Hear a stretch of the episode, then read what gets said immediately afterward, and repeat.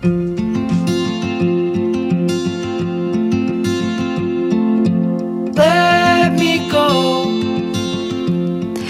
밤 우리의 단잠을 방해하는 것들이 있죠. 째깍째깍 시계 초침 소리, 스멀스멀 올라오는 귀신 생각. 하지만 시계 소리보다 괜한 귀신 상상보다 우리의 밤잠을 설치게 하는 건 바로 내 머릿속에 엉켜있는 온갖 고민들입니다. 그 고민들 조금이나마 풀어드리고 꿀잠 되돌려 드리려고 마련한 시간이에요. 인생 어디까지 살아봤니?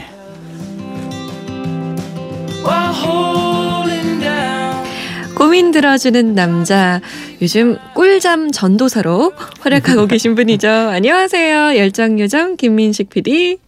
안녕하세요. 반갑습니다. 귀신 얘기하길래 나도 모르게 약간 남양 특집 버전으로 한번 아 제가 보니까요 네. 연출을 많이 해보셔서 그런지 연기도 좀 잘하시는 것 같아요. 정말 외모만 해결이 됐으면 어떻게든 그쪽 방면으로 한번 생각을 해봤을 텐데요. 어, 뭐, 예.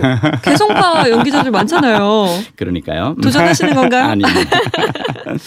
자 그럼 사연 만나볼게요.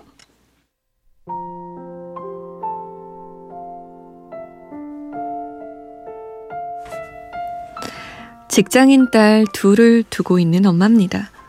남들이 볼 땐 애들 다 키우고 아무 걱정 없어 보이겠지만 요즘 저에겐 한 가지 큰 고민이 있습니다. 바로 혼기가 꽉 들어찬 첫째 딸이 결혼을 하지 않겠다고 선언했기 때문입니다. 엊그젠가요? 제가 지나가는 말로 따르게 너 결혼할 때 되지 않았니? 만나는 사람은 있어? 하고 물었어요. 그런데 자기는 만나는 사람도 없고 결혼할 생각도 전혀 없다고 하더군요. 처음에는 그냥 하는 말인 줄 알았더니 아니었습니다. 진심이었습니다.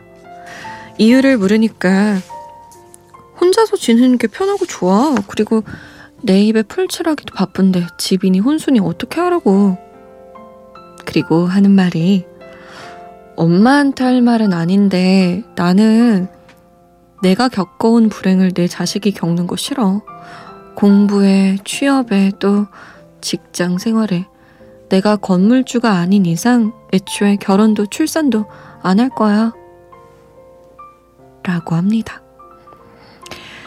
결혼은 필수가 아니라 옵션이라고 생각하는 시대라지만 우리 딸까지 이럴 줄은 상상도 못했습니다. 나랑 연 끊을 생각 아니면, 어? 결혼 안 해도 된다 하고 세게도 말해봤고요. 인생 사는데 한 방향 보고 갈 반려자는 있어야 하지 않겠니? 하고 좋은 말로 설득도 해봤지만 아무 소용이 없습니다. 선자리를 마련해봐도 끝내 파토를 내고 맙니다. 우리 딸 잘 설득할 방법 있을까요? 자식 이기는 부모 없다는데 자식이 원하는 대로 두는 것이 좋을까요?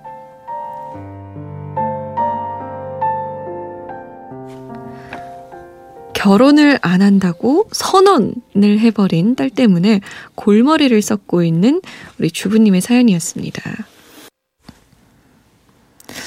우리 민식 PD님도 딸이 있어요. 그쵸. 딸 둘인데요. 네.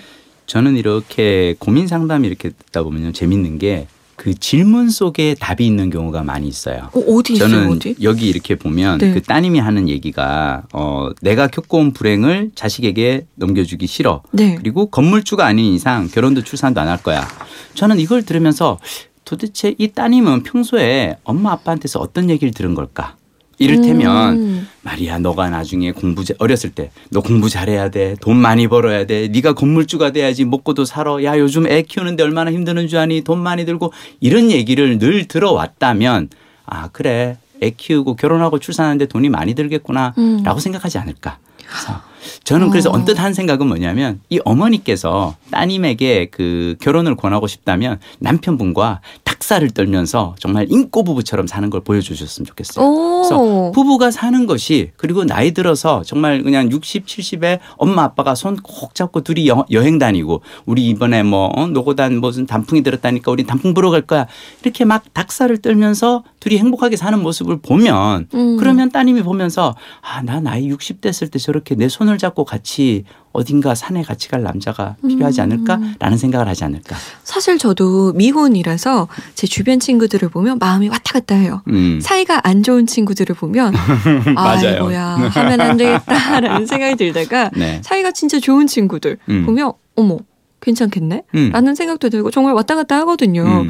근데 결혼을 해 보셨잖아요. 그렇죠. 어때요? 추천하십니까? 자, 어, 제가 지금 이제 이 어머니께 드리고 싶은 얘기는 뭐냐면 네. 제가 해, 말씀대로 해보고 나니까 결혼만큼 힘든 게 없어요.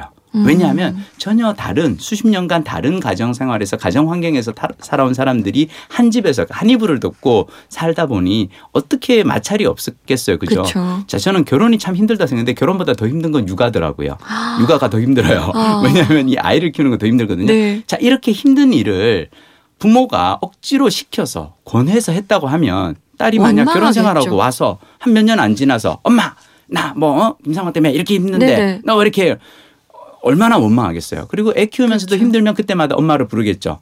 엄마 와서 엄마가 이제 에바. 음. 그러면은 사실은 그 나이 들어서 제일 힘든 것 중 하나가 왜 이렇게 시집간 딸이 시시콜콜 불러가지고 뭐 고민 상담하거나 또는 부르면 괜찮아요. 짐 싸들고 집으로 오면 친정으로 찾아오면 또 얼마나 그때마다 힘들겠어요. 그죠? 그렇죠. 그러니까 그런 고민을 이 어머니께서는 지금 미리 안 하실 수 있게 된 거예요. 어, 음. 그래서 딸이 그냥 결혼 안 하고 출산 안 하겠다 그러면 네. 어, 왜냐하면 나, 다들 이렇게 나이 들어서 나이 60, 70에 손주들 육아하느라고 너무 고생들 하시는데 음, 얼마나 좋아요. 그러면 딸 결혼 비용으로 모아놓은 돈 있으면 딸이랑 같이 여행 다니세요. 어, 음. 어, 둘이서 손잡고 신혼여행 대신에 그 비용으로 모녀들끼리 다니면서 좋은 추억 만들고 그리고 여유가 된다면 남편분하고 정말 재미나게 어, 아이들 혼수 비용으로 마련한 돈을 가지고 네. 두 분이서 어, 황혼 여행을 아주 즐겁게 인생을 즐겁게 사는 거죠.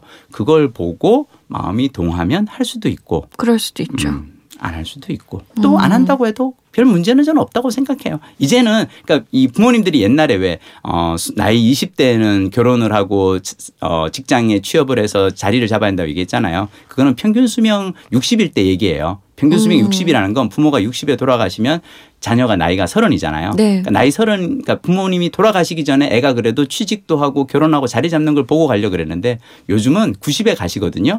어, 90에 가시면 자녀가 나이가 60이에요.